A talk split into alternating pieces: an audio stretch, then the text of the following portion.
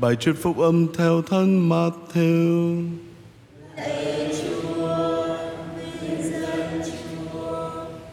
Khi ấy Chúa Giêsu đến miền Caesarea Philippe và hỏi các môn đệ rằng, Người ta bảo con người là ai? Các ông thưa, Kẻ thì bảo là Gioan Tẩy Giả, Kẻ thì bảo là Elia, Kẻ khác lại bảo là Jeremia hay một trong các tiên tri Chúa Giêsu nói với các ông Phần các con, các con bảo thầy là ai? Simon Phêrô thưa rằng Thầy là Đức Kitô, con Thiên Chúa hằng sống. Chúa Giêsu trả lời rằng: Hỡi Simon con ông Jonah, con có phúc vì chẳng phải xác thịt máu huyết mặc khải cho con, nhưng là cha thầy đấng ngự trên trời. Vậy thầy bảo con biết, con là đá, trên đá này thầy sẽ xây hội thánh của thầy và cửa địa ngục sẽ không thắng được. Đó là lời Chúa. Lời Chúa Kitô, khen Chúa.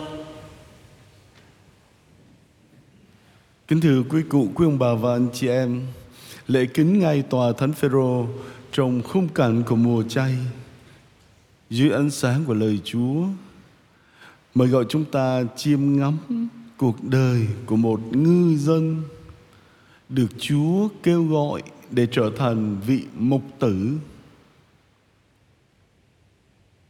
Và khi chiêm ngắm chân dung của Ngài, chúng ta cũng có thể nhận ra nhiều điểm tương đồng nơi chính cuộc sống của bản thân chúng ta.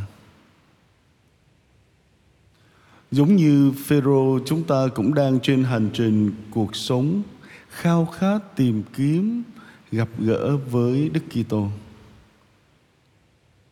Simon quê ở thị trấn Bethsaida và định cư tại thị trấn Capernaum trên bờ biển phía bắc của biển hồ Galilee. Ông vốn là ngư dân. Cùng với anh trai của mình là Andre, Simon tỏ ra quan tâm đến những lời rao giảng của Gioan Tẩy Giả và nghe theo sự hướng dẫn của thầy mình ông và hai anh em đã trở thành những môn đệ đầu tiên của Chúa Giêsu. Simon đã không ngần ngại cho Chúa Giêsu dùng chiếc thuyền của mình để Ngài ngồi rao giảng cho đám đông. Nhưng khi Chúa Giêsu bảo Simon là hãy ra vùng nước sâu để đánh cá, thoạt đầu ông có vẻ do dự. Tuy nhiên cuối cùng ông cũng sẵn sàng làm theo lời của Chúa Giêsu và quả kết quả là ông đã đánh được một mẻ cá thật là kỳ diệu.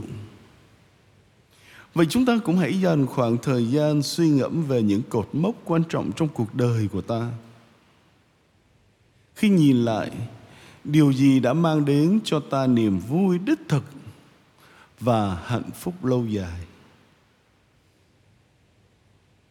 đâu là nguồn gốc của những nỗi buồn và những nỗi đau ở trong ta và chúa đã hành động thế nào trong đời sống của ta giống như phêrô chúng ta nhận ra tội lỗi của bản thân mình trước mặt chúa khi chứng kiến mẹ lá mẹ cá lạ lùng đó Simon đã bày tỏ nhận thức sâu sắc về tội lỗi và sự bất xứng của ông trước sự hiện diện thánh thiêng của Chúa Giêsu.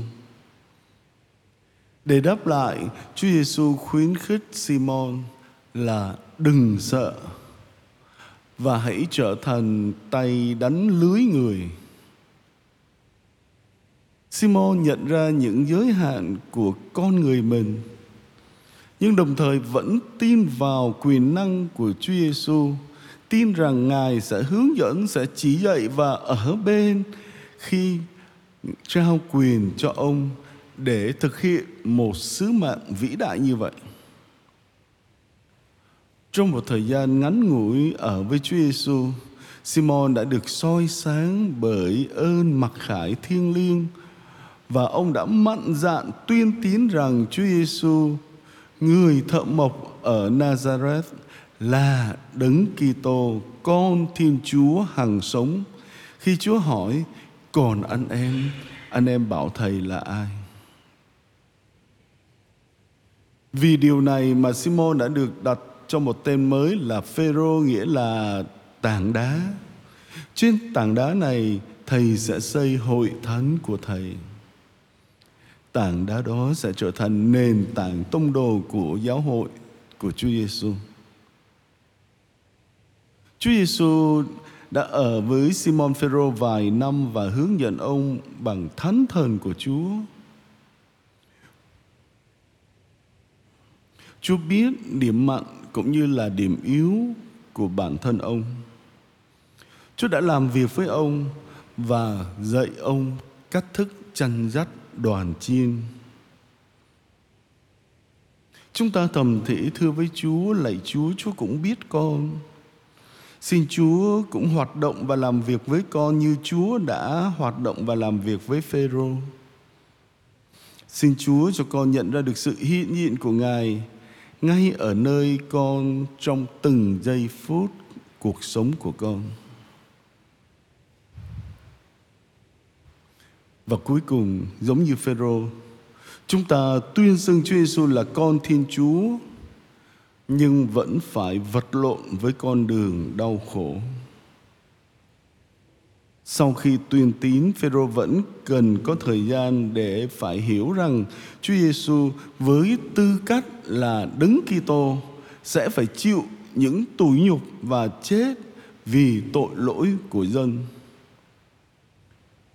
Thoạt nghe Chúa Giêsu tin báo về việc Ngài sẽ phải lên Jerusalem bằng con đường khổ nạn thập giá và Ngài sẽ phải chịu tử nạn. Phêrô phản đối ngay con đường này. Nhưng theo thời gian, Phêrô học được rằng đây là đường duy nhất dẫn đến sự cứu rỗi và bản thân ông cũng sẽ phải đi theo con đường này. Sau khi phục sinh, Chúa Giêsu Kitô đã trao cho Phêrô một sứ mệnh cụ thể và quan trọng. Trên bờ biển Galilee, Phêrô được mời gọi đổi mới và đào sâu tình yêu của ông dành cho Chúa Giêsu phục sinh và ông được giao nhiệm vụ chăm sóc và nuôi dưỡng đoàn chiên là giáo hội. Nửa đầu sách công vụ tông đồ đã kể lại việc thi hành chức vụ lãnh đạo và công việc chăm sóc mục vụ các tín hữu của Phêrô. Ngài đã thăm viếng ủy lạo các giáo đoàn, viết thư về việc bảo vệ đức tin Kitô giáo và cuối cùng Ngài đã hiến dâng mạng sống mình cho Chúa Giêsu bằng cuộc tử đạo, đón nhận cái chết theo gương thầy chí thánh. Giống như Phêrô, chúng ta tin nhưng thường cũng gặp thất bại trải qua bao thăng trầm cuộc đời của phêrô không kết thúc trong bi kịch mà kết thúc trong chiến thắng Simon Phêrô cuối cùng đã chiến thắng vì tình yêu của ông dành cho Chúa Giêsu đã chiến thắng trong cuộc đời của ông. Chúng ta cũng hãy để cho tình yêu của Chúa Giêsu chiến thắng trong cuộc đời của ta. Trong mùa chay thánh này, ta hãy canh tân và làm sống động tương giao tình yêu của ta với Chúa Giêsu bằng việc chúng ta trung thành trong việc cầu nguyện và tích cực làm những nghĩa cử bác ái chăm sóc anh chị em, những người đang sống bên cạnh chúng ta.